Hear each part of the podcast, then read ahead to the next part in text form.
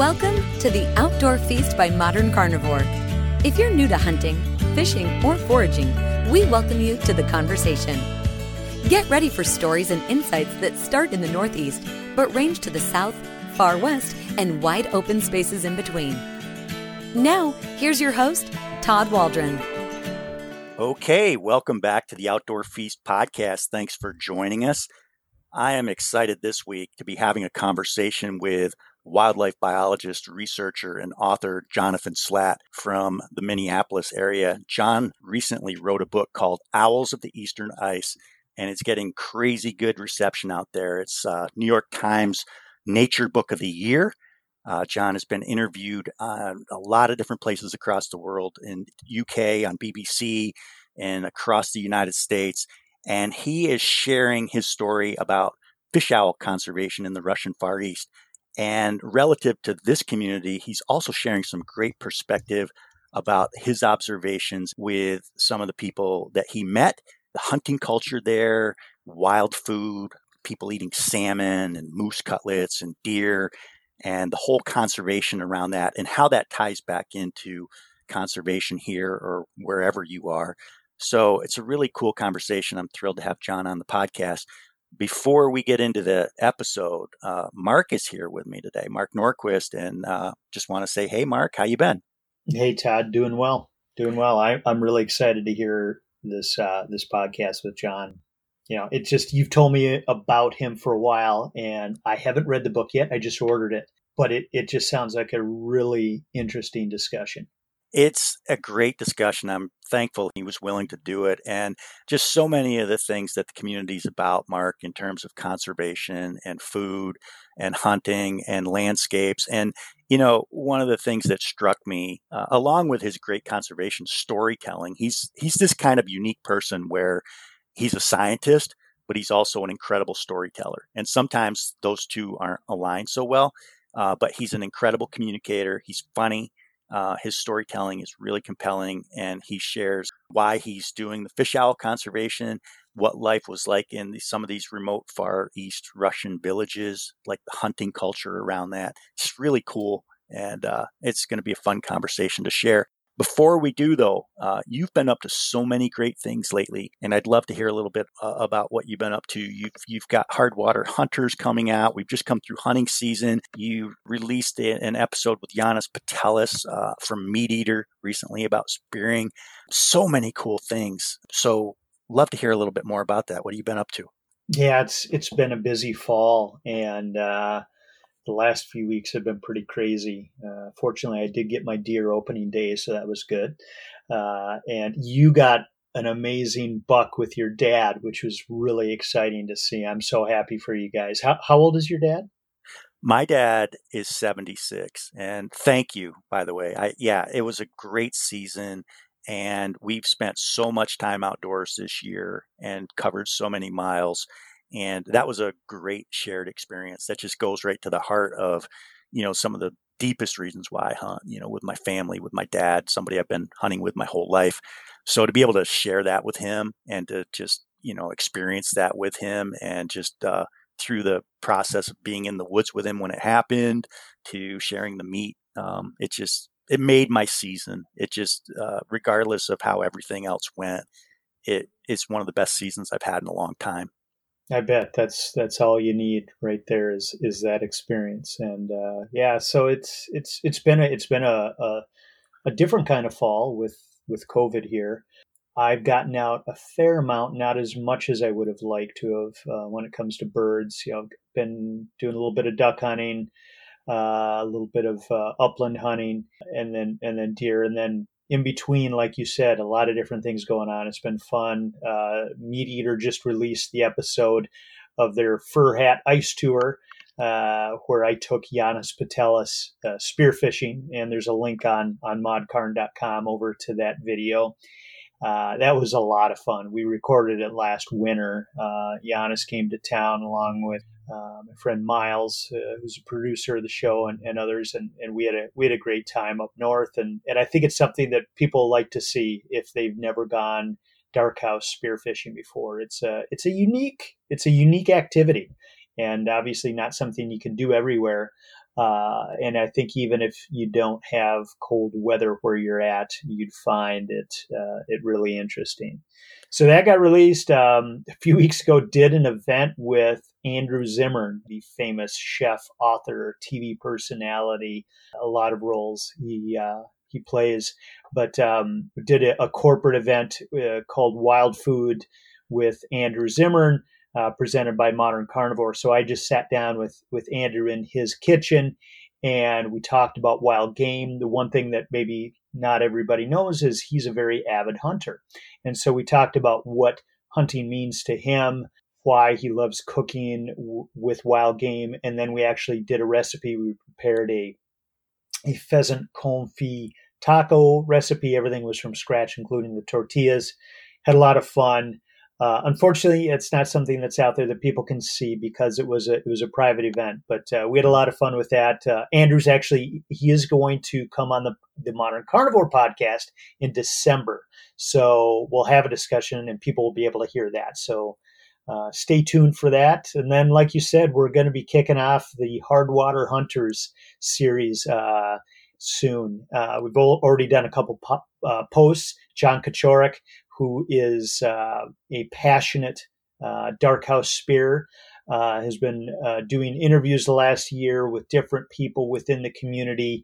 Um, a lot of cool stuff around the craft that is spearfishing. You know, one of the things I mentioned to Janis in the episode you'll see is um, I talked about how you know really this is a an activity, an outdoor activity that grew up as sort of the poor man's sport, and so there's not a lot of mm. industry around it, and that's what I like.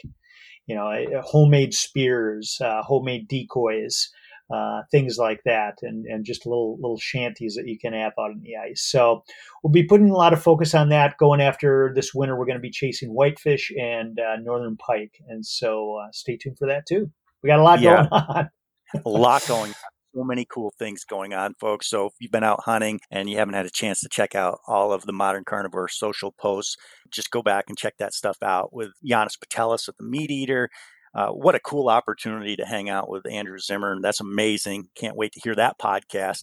Quick question When does spearing season really kick in here? We're in early December. Is that something that's like around the holidays or like early January, or when does that typically start? Yeah, you know, it depends on the year. Uh, my hope was that we would be on the ice here middle of December with some early thin ice that uh, that we test to make sure it's safe. Uh, but it's it's not looking good right now with the the long range forecast over the next couple of weeks. It's it's not that cold, and so you know, optimistically, I'm looking at us getting out here around Christmas time. Um, is is the general thought right now? John and I were just looking at it last week, looking at the weather forecast. We're going to be doing a few trips up north, and so um, so that's probably when we'll be, you know, kicking into high gear on this with early ice, and then early January is when it really sets in you know, if you look at, at that episode of Meat Eater, I, I took those guys out. I think it was literally New Year's Day uh, that we were that we were out on the ice, and and so it varies year to year depending upon the weather. But uh, that's we're looking around Christmas time to to get on the ice. sounds so cool, Mark. One of these days, I'm going to get out there and, and try that, uh, and I can't wait for that opportunity. So good luck. Keep us posted and um, I'm going to be looking forward to following that. So let's get into this podcast with Jonathan Slaght, author of Owls of the Eastern Ice, researcher, wildlife biologist with the Wildlife Conservation Society. Check out Owls of the Eastern Ice, put it on your reading list. Uh, it's a great gift for loved ones coming into the holidays. I think you're really going to enjoy the book, and I hope you really enjoy the, the podcast episode. So thanks for listening. All right, everyone. This is Todd. Welcome to the podcast. We're rolling here. And I'm going to say that one of the best books that I've read in 2020 is Owls of the Eastern Ice by Jonathan Slaght. John is a biologist, he's a writer, he's based in the Twin Cities area in Minneapolis and Minnesota. And we're going to be talking about Owls of the Eastern Ice here on the podcast today. John, how are you today? I'm good, Todd. Thanks for having me on. It's a pleasure. It's an honor too. So you released this book earlier this summer, I think, and you've been on the National Book Award long list, which is amazing. Uh, you've been on BBC, you've been interviewed, um, mentioned in New York Times. We can introduce your book, Owls of the Eastern Ice, and, and the impetus for writing it and all of your work. There was actually an article recently in The Guardian, I think it was August 2nd, 2020, and it was titled Why I Spent My Life Saving the Fish Owl, the Blakiston's Fish Owl. Um, tell right. us a little bit about that for the audience. Yeah, well, it's you know it's funny. First of all, as I you know, give talks about the book and, and talk to people like you about it, I keep coming up with uh, different reasons, you know, why I got into this work. And so I, I, really think there there isn't just one reason; it's a bunch of different things that kind of coalesced around the owl. But I think that uh, you know, the easiest answer as to why I really got into this and uh, this this work specifically with this weird elusive owl that lives in Russia really was because I could, and there, there weren't many other people who could. Um, you know, I uh, approached this project already with a decade uh, of experience um, living and working in the Russian Far East, which is a pretty remote place uh, where if you don't have knowledge of the language and of the culture, you're not going to get very far. And you understanding that uh, this was a bird that needed a voice. Um, it's as I said before, it's very elusive. Uh, they're hard to uh, hard to observe. They don't like people. They tend to you know flush at 100, 150 yards away. They'll just fly off if they if they can sense that a human's approaching. And so these were birds that were being kind of put in the way of uh, natural resource extraction, and there was no one was giving them a voice to kind of give them give that species a seat at the table to talk about you know management that would benefit us, you know, humans who need some of the resources that the that the owls rely on, but then also give them space um, uh, on this planet as well.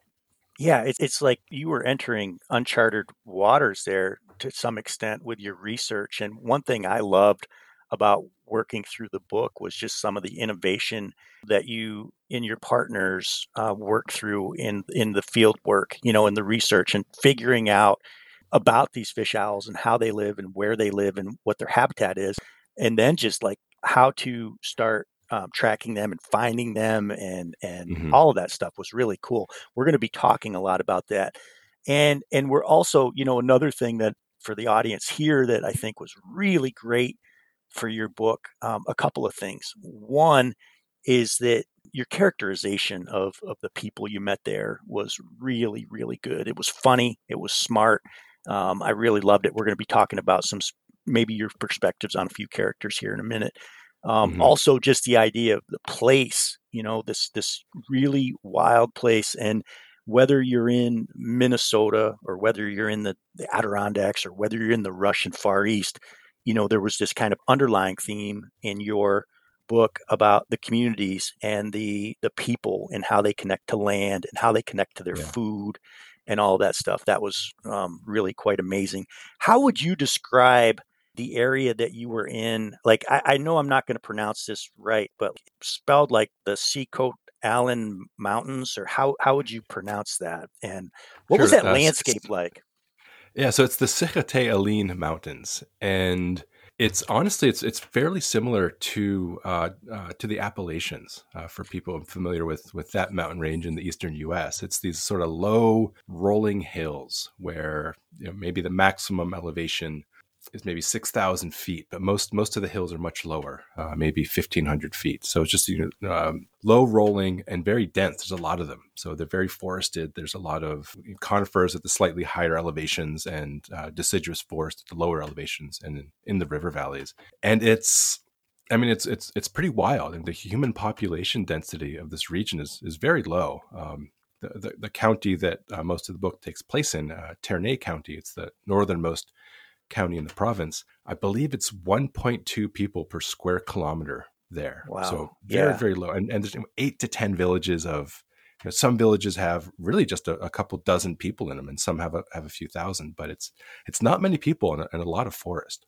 Sounds like an amazing place. And, and so when you start the book out, you were you were starting the book out in a village in an outpost. I think is it pronounced Agzu or how how did you pronounce Correct, that? So, so what was that like? You start out the book, that starts the narrative, and you're in this remote settlement, and you're getting started with your story.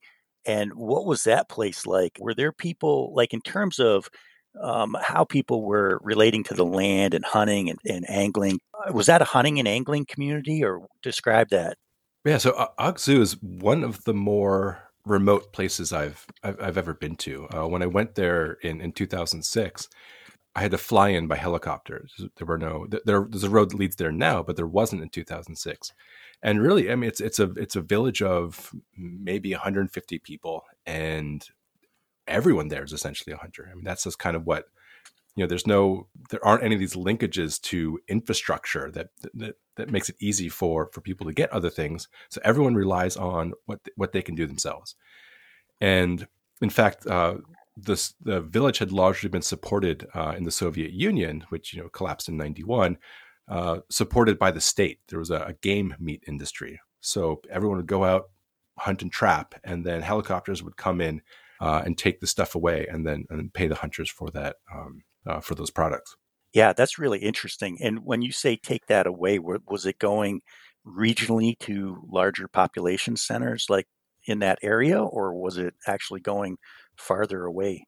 That's a great question that I don't know the answer to. I mean, it wouldn't surprise yep. me if some of the if some of the furs, there's you know quite a number of fur bearing uh, mammals uh, that, that live in those forests. It wouldn't mm-hmm. surprise me if those things were going you know all the way to Moscow, but mm-hmm. I, I, I, don't know for sure. Yep, yep. You know they could be. Uh, it's a really interesting setting, remote location. There's a game meat industry there, and let's talk about a couple of the characters in your book, if you don't mind, and we'll we'll work through that and some of the food that you were eating and some of the like the hunting traditions of people that you met, if you don't mind, and then we'll we'll get into fish owl conservation too. Victor Chepelev, yep. one of your chapters in your book, you know, you're, you're leaving Agzu and uh, you, you, meet this hunter, this character. Uh, what was that like? What was he like? How would you describe him and like what he was doing um, in terms of like you just your perspective of him as a as a person and as a hunter? Yeah, well, you know, I people are born into villages like Agzu, and that's kind of it's grow up knowing nothing else.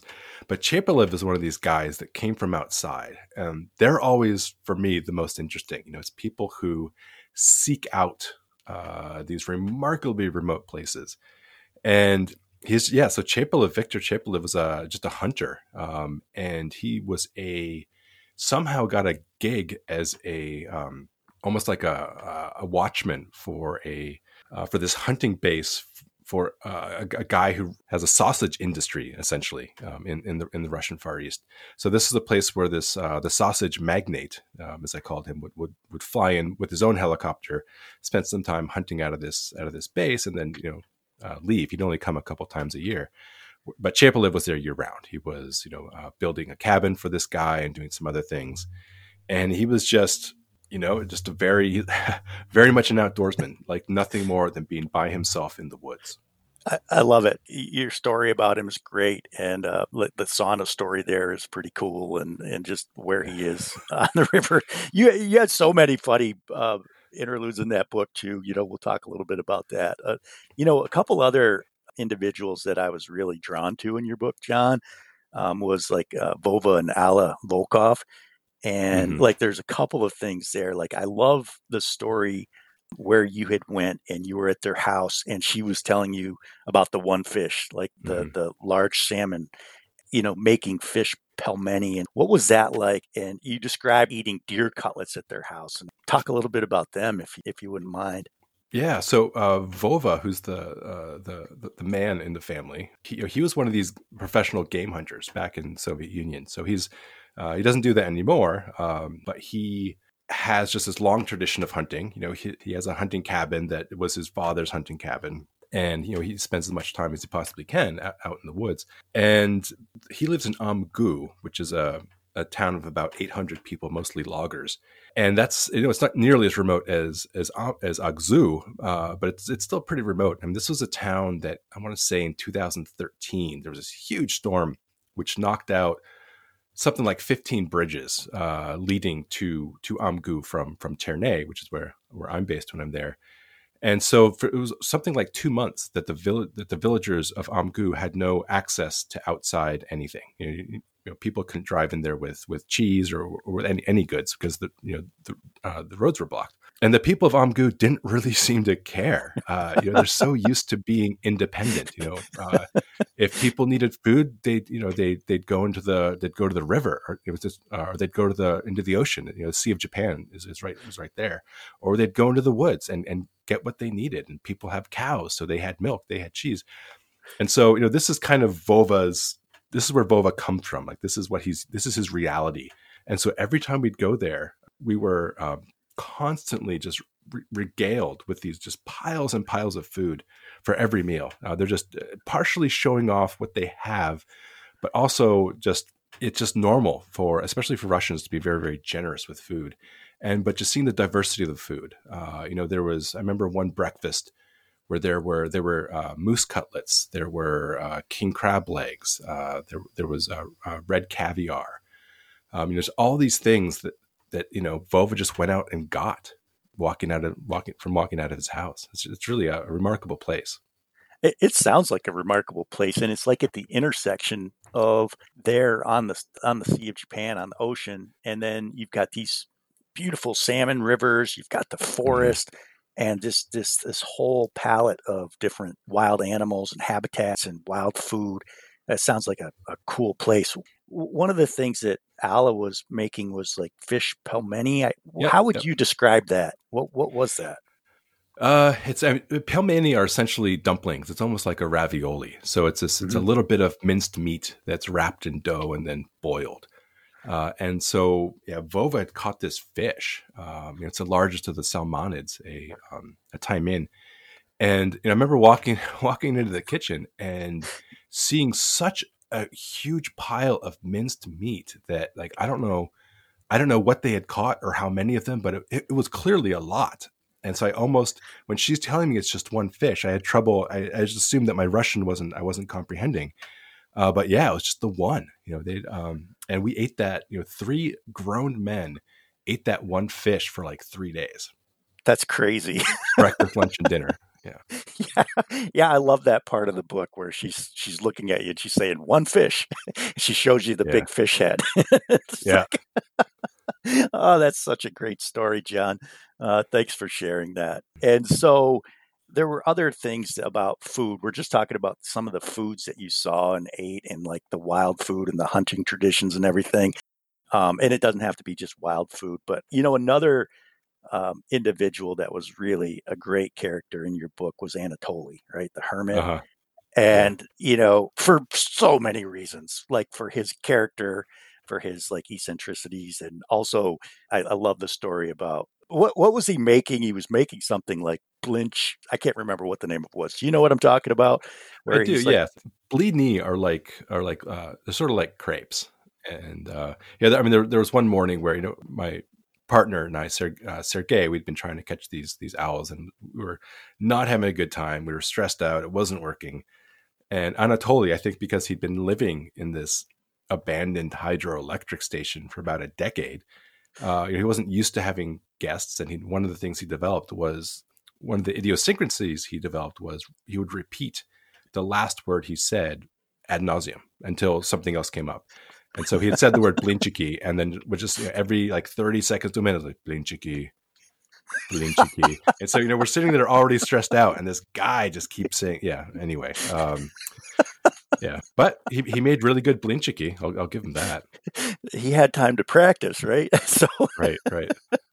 oh, you, you, know, so uh, such a such a cool character, and uh, you know, one of my favorite several things. Uh, you know, talking about characters in your book probably eh, one of my favorite stories was um, where you were talking about I can't remember if his name was Kolya or Tolya. He he had quit drinking because he mm-hmm. had went on a bender and wanted it to rain, and and then um, it started raining, and he decided he needed to exercise exercise restraint with his with his mental powers and you know controlling the weather uh like it's such a great story and like so many others and what did you find endearing about or you know just interesting about all the people from your perspective?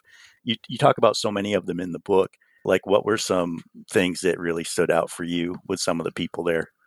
I mean, I, I think in, in you know, generally speaking, uh, it's difficult to like when you just first meet a Russian, uh, they can be fairly closed off and fairly unemotional. And it's, and it's hard to get a sense of who they are.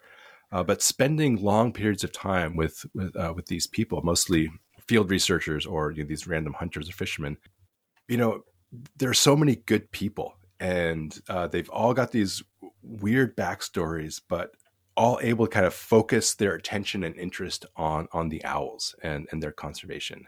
And that was just that was delightful for me. I mean, this one guy, Andrei Katkov, who I had a lot of trouble working with in the field. He, he can just be a difficult personality, but I could always see past that because I knew that like he had the owl's best interest at heart, and he just wanted to do a good job and, and help these birds really interesting. Uh, that's that's great stuff. You know, this is kind of a tangent, but just quickly, one I, I just read a book called um, "Sportsman Sketches" by Ivan Turgenev.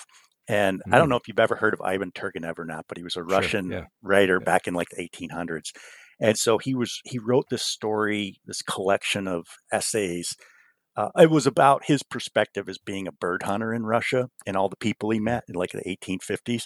But the cool mm-hmm. part of it was was that this book actually had an impetus for social reform in Russia in the 1860s with freeing the serfs. So like mm-hmm. like 23 million people were emancipated and his his story about Russian characters and the people it just reminded me when you were talking about Russians and personalities and culture it reminded me of that book that I had just read about that and it's the same kind of cloth like he's writing about people, you know, and and and that makes it even a richer story. It was really cool stuff. Yeah, neat. I should I should look that up. I've read other of his of his stuff. I haven't read that. Yeah, it's it's really neat. It's you know for for being a hunting book that can change you know the social fabric of Russia in the 1800s. Mm-hmm. It's pretty cool stuff. Um, so let's talk a little bit then about your fish owl conservation here. So let's talk about fish owls and some of the research and and what you overcame you know you're in uncharted waters. You talked about it you know in the beginning and saying you did this because you could and because there wasn't a lot of research and everything. Mm-hmm. and they're these fantastic incredible birds. Um, talk a little bit about the fish owls themselves and then just like what it was like for you having to overcome all those things to learn more about them through your research over the course of several years. Uh-huh. Yeah so I, I guess when, when I try to describe fish owls to, to people who haven't seen one or or haven't you know have, have no idea what a fish owl is, these are just improbably large birds. I mean, they're they're owls that are essentially the size of eagles. They, you know, they stand at two and a half feet tall. They have these six foot wingspans, and they're really really shaggy. So it's it's almost uh, it's they're, they're they are in many ways very much un owl like, and in some cases un un bird like. They walk more than other owls do. They, you know, they walk up and down river banks looking for a good spot to jump in on a fish. You know, they're aquatic prey specialists. They're eating. They go after uh, salmon, trout. Uh, they take frogs in spring. They go after lamprey, and those are all you know decidedly uh, un-owl-like characteristics. And uh, so, you know, kind of the, the, the basis of the the PhD, my PhD project, which is what the, the, the book is about, was really understanding that there are all these new roads, uh, logging roads going into fish owl habitat, but no idea how the owls are reacting to that and what parts of the forest the owls really need um, to, to lead happy owl lives. And so we were going in largely blind. Um, no one had caught really an adult fish owl before. Uh, so capture capture techniques that was all um, that was all unknown. Um, and I I will credit Russian ingenuity for overcoming a lot of the the obstacles we faced. And I think again, this has to do with you know think of somebody in in Amgu when your 15 bridges get knocked out. You know, either you adapt and figure out how to how you're going to live until the the uh, the road is restored, or you're going to wither away. And you know the Russians adapt and they figure things out.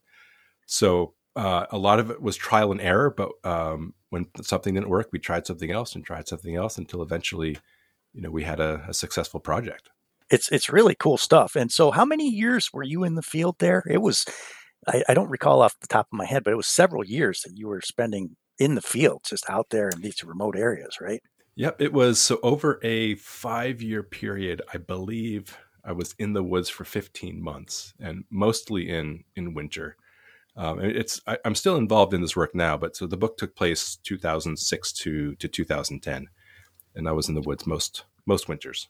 Yep. And what did you find out about the fish owls maybe that surprised you? Like you're doing this research um, you're talking you're trying to figure out how they're adapting to changing habitat and forces on the landscape like the roads and and the logging impacts.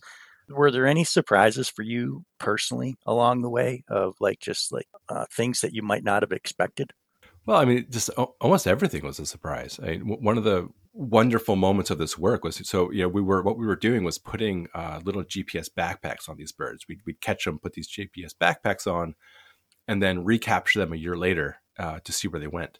So every time we, we recaptured one of these birds and you know, plugged in that little GPS and the you know the map lights up on my computer, so my laptop screen. It was it was like Christmas. It was it was amazing. you know, seeing uh, where these birds were going, uh, how long they were there. Um, and then kind of trying to deduce what, what it was that they were actually doing there. And I remember there was one bird where uh, uh, one of the first ones that we had a year long data for, so one or two GPS locations a day, and trying to figure out like what why, why would he go up there in in uh, in autumn or why would he come down to the river mouth? And we were able to trace that uh, to fish migrations. So there was one uh, uh, one male who went down right to the mouth of the river, sitting on the edge of the Sea of Japan, right as the uh, as the pink salmon were were migrating up. So he just could not wait for these big fish to show up, and was just like you know first in line, uh, waiting for the, the, for the fish to come in. That's so cool, right? Following the food. Um, that's right. that's incredible.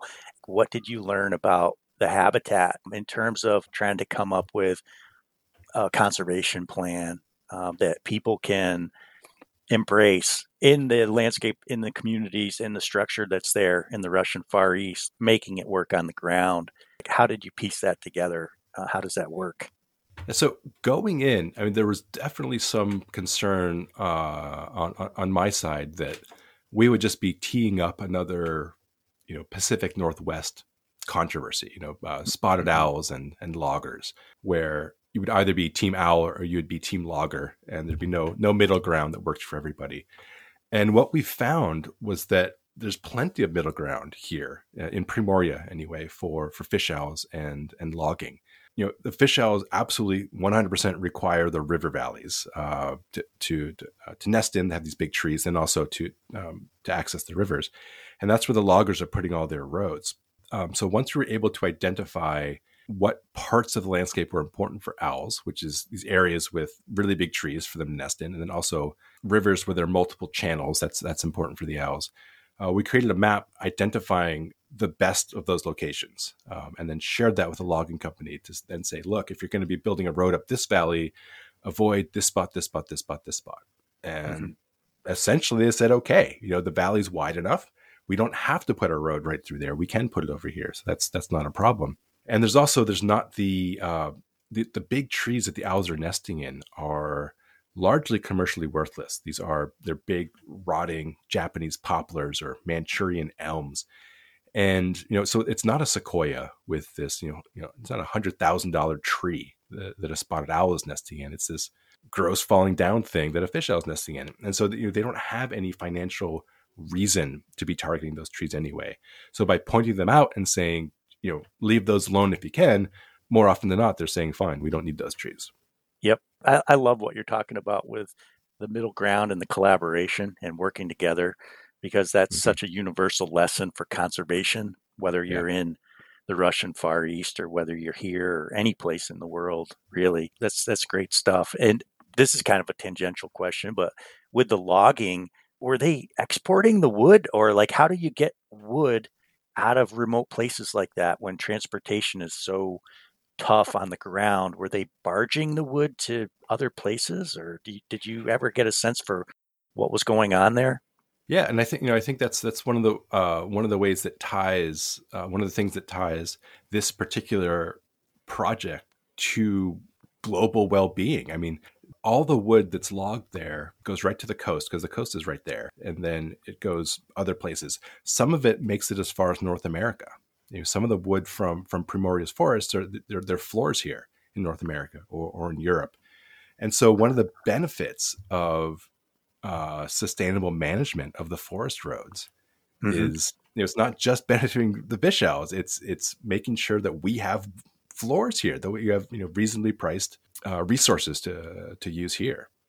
Yeah, when you think of it in those terms, it's like when you're thinking about sustainability and the fact that like thinking globally and acting locally, it's pretty crazy to think that you know wood from Primorye's forests are coming here to North America and that there's you know that there's products that we're consuming. It really reaffirms the whole connectedness of the global sustainability and global economy and its impacts on what's happening on the ground there in the woods, you know, for habitat. Yeah, absolutely. And, and also, you know, so many of these uh, of the, the people that live in these remote villages in, in Primorye, they're loggers. So if if the logging is unsustainable, they'll be out of work. And then what are they doing? You know, they're going in and they're poaching. They're doing all these other things that are even f- more detrimental. So mm-hmm. it's I think it's really important to find a balance between you know sustainable use of these forests and and wildlife management. Yeah, for sure, for sure. And what what did you feel like the overall sense like when you're doing this research? How was it received locally, like with some of the the communities, the people that you met? Did they get what you were doing? You're talking about they're so connected to the land. They're loggers. Um, they hunt. They they have a reliance on the food. What was their general perception of what you were up to and why you were there? It, it was largely met with bafflement you know people understand to some degree you know game management. They understand you know, if we were in there looking at deer numbers or tiger numbers or something i think that would have made more sense. But uh, because the natural resources are so important to these people i think species that don't really impact them directly don't necessarily register. And the fish mm-hmm. owls are one of those where it's this bird that sometimes people see them but they're by the river at night it's not it's not a positive it's not a negative. People don't like the owls people don't dislike the owls it's just this this thing that's there.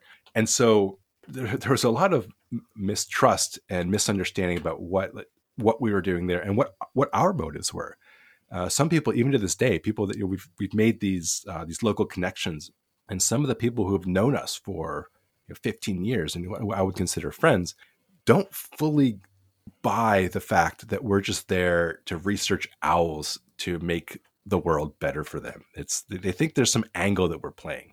I, I made the mistake one time of, mentioning to someone that uh, one of the funders for this work was was the Columbus Zoo in Ohio. Like a zoo? Okay, say no more. Say no more. Because they assumed we were catching them and then shipping them off to Ohio, you know, and, mm-hmm. and making money off of off of the owls.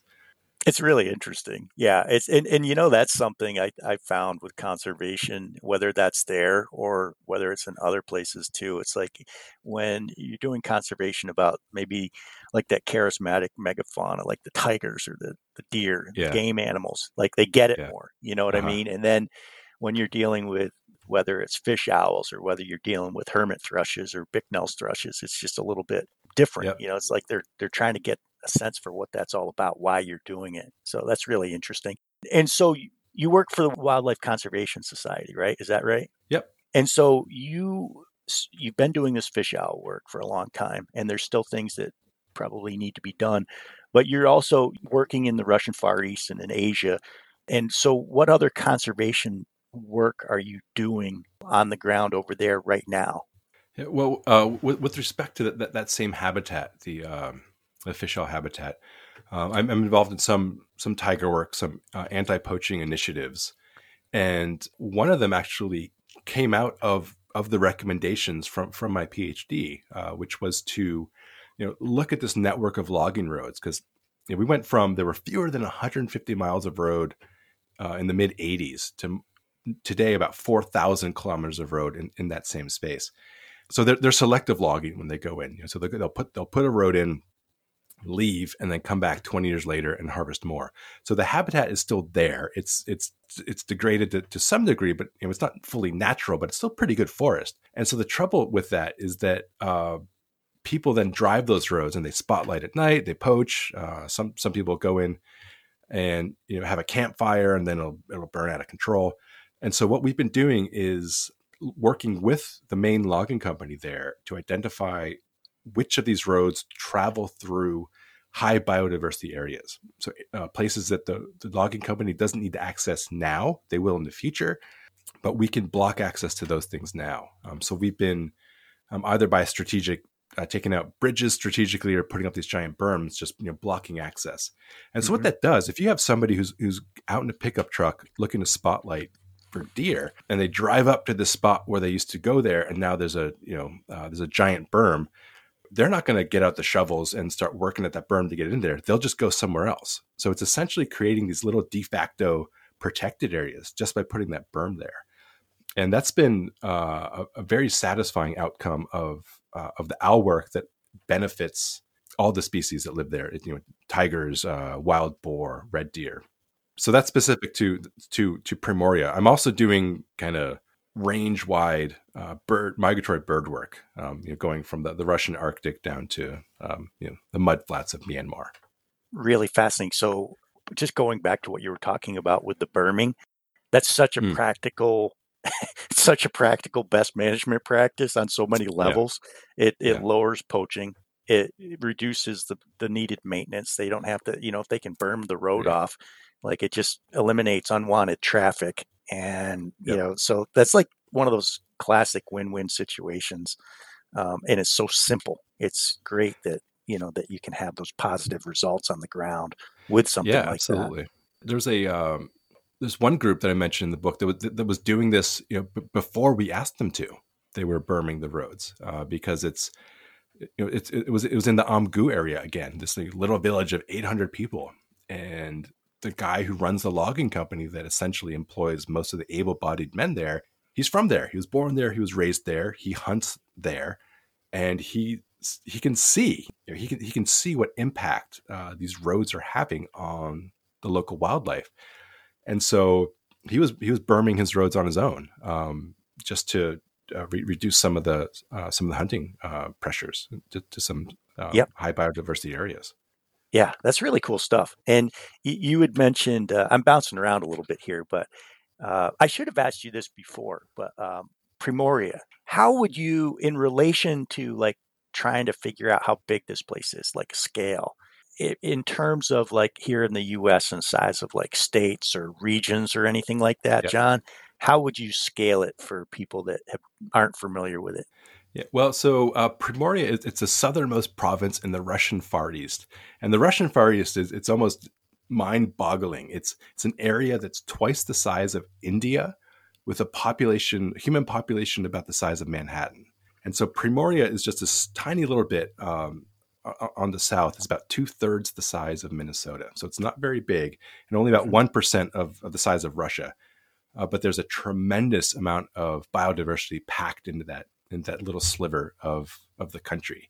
Um, it's a temperate forest, so it's pretty similar to you know 45 degrees latitude, so pretty similar to to where I am now in Minneapolis. As far you know, there's there's, there's oak trees, there's maples, uh, but you have these um, boreal species um, dripping south uh, from from the north, and subtropical species creeping up from the south, mm-hmm. uh, and all intermingling in this in this temperate forest. So that that's why you have things like tigers, like subtropical species, sharing forests with Eurasian lynx and wolves and, and brown bears. So it's it's a really remarkable place yeah, it sounds it. And like when you put it into that perspective, like the the richness, the biodiversity in such a, you know, like it's right there, like an ecotone with so many different places coming together. That's yeah. amazing. It sounds like an incredible place. And what were you, you, you had mentioned uh, before I got back on this, you were talking about your migratory bird work, some of the stuff you're working on there. That's pretty interesting. Uh, what, any specific projects that you're working on right now and like what you're trying to learn about that? Yeah, so a good example is working with just this, this one species uh, called the spoon-billed sandpiper, which is critically endangered, weird little shorebird.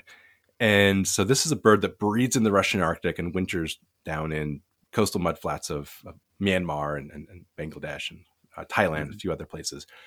And so, as a global conservation organization, you know, WCS, the Wildlife Conservation Society, we, we have offices in most of the countries where this the spoonbill sandpiper uh, lives at, at, different times of the year, either during breeding in Russia or migration in, in China or, or wintering in Southeast Asia. And so what I realized was that uh, we, uh, different country programs for WCS were doing conservation that that was focused on these birds, but the, but the country programs weren't talking to each other. So what I'm trying to do is get the programs to talk to each other and uh, create instead of this sort of d- d- disparate uh, conservation action, unify it all into, into one thing, which makes it uh, ma- uh, makes it much more impactful. Yep. A uh, easy, a, a, quick example was the our program in Bangladesh uh, was uh, helping create a marine pr- protected area. And all the people at WCS in Bangladesh, they're looking at the water, they're looking at the dolphins, they're looking at the whales, they're not pay, paying attention to the coast. And I realized by looking at the, at the map of where this protected area was going in, it's potentially good uh, spoonbill sandpiper habitat. So we uh, hired a spoonbill sandpiper expert to do some surveys, found some, and has developed conservation recommendations for the for the coast along this marine protected area which is just uh, you know again win-win for everybody and something that would not have been included in the uh, uh, management plan for the protected area had we not thought to turn their attention to spoonbill sandpipers. Yeah, that's great stuff. That that is a win-win for everybody. Uh, I love it. And is there anything that you want to amplify that I haven't asked you about the book or any call to actions? Um, you know what what I find there's this great theme here the the conservation work that you're doing is amazing and then like the, the the backstory behind the people and this landscape and their connections to wild food is amazing and then when you think of it in terms of the fact that there's wood coming from Primorye's forest to North America, it really mm-hmm. ties in the impact of like why we should care, you know, and and how we're all connected. But are there anything? Is there anything else you want to like share, John, or like or amplify or any calls to action um, just for people for your book or for conservation things that you care about and you're working on? Yeah i mean I, I, would just add that if you know if if your listeners have conservation projects that they're passionate about i mean consider donating to them. I mean this is a terrible year for for fundraising you know, uh, a lot of the uh, organizations that fund the fish owl work are, are have already said that they're not going to fund this year because they, they, they don't have any revenue coming in, so they don't have anything extra to give.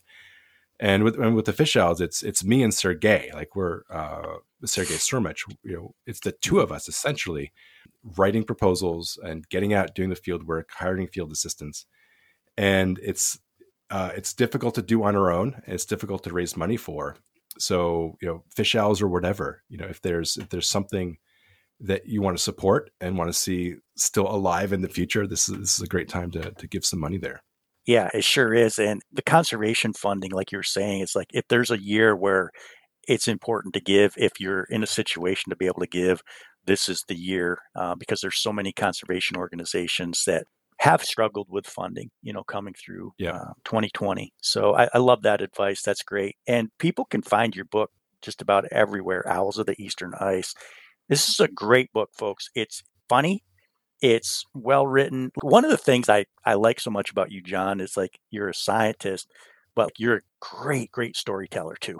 so I, yeah, I enjoyed that book. I started on a Friday night and I couldn't put the thing down. I read it over a weekend, I think. And so yeah. if yeah, so for people out there, if you haven't read Owls of the Eastern Ice, you got if you like the outdoors, if if you're interested in conservation, just go find it, pick it up, get a copy, and uh, you'll be glad you did. Um, any any thoughts on where people can find you, John? When when are you heading back to Russia and the Far East? Are you got any travel plans coming Ooh, up? Or?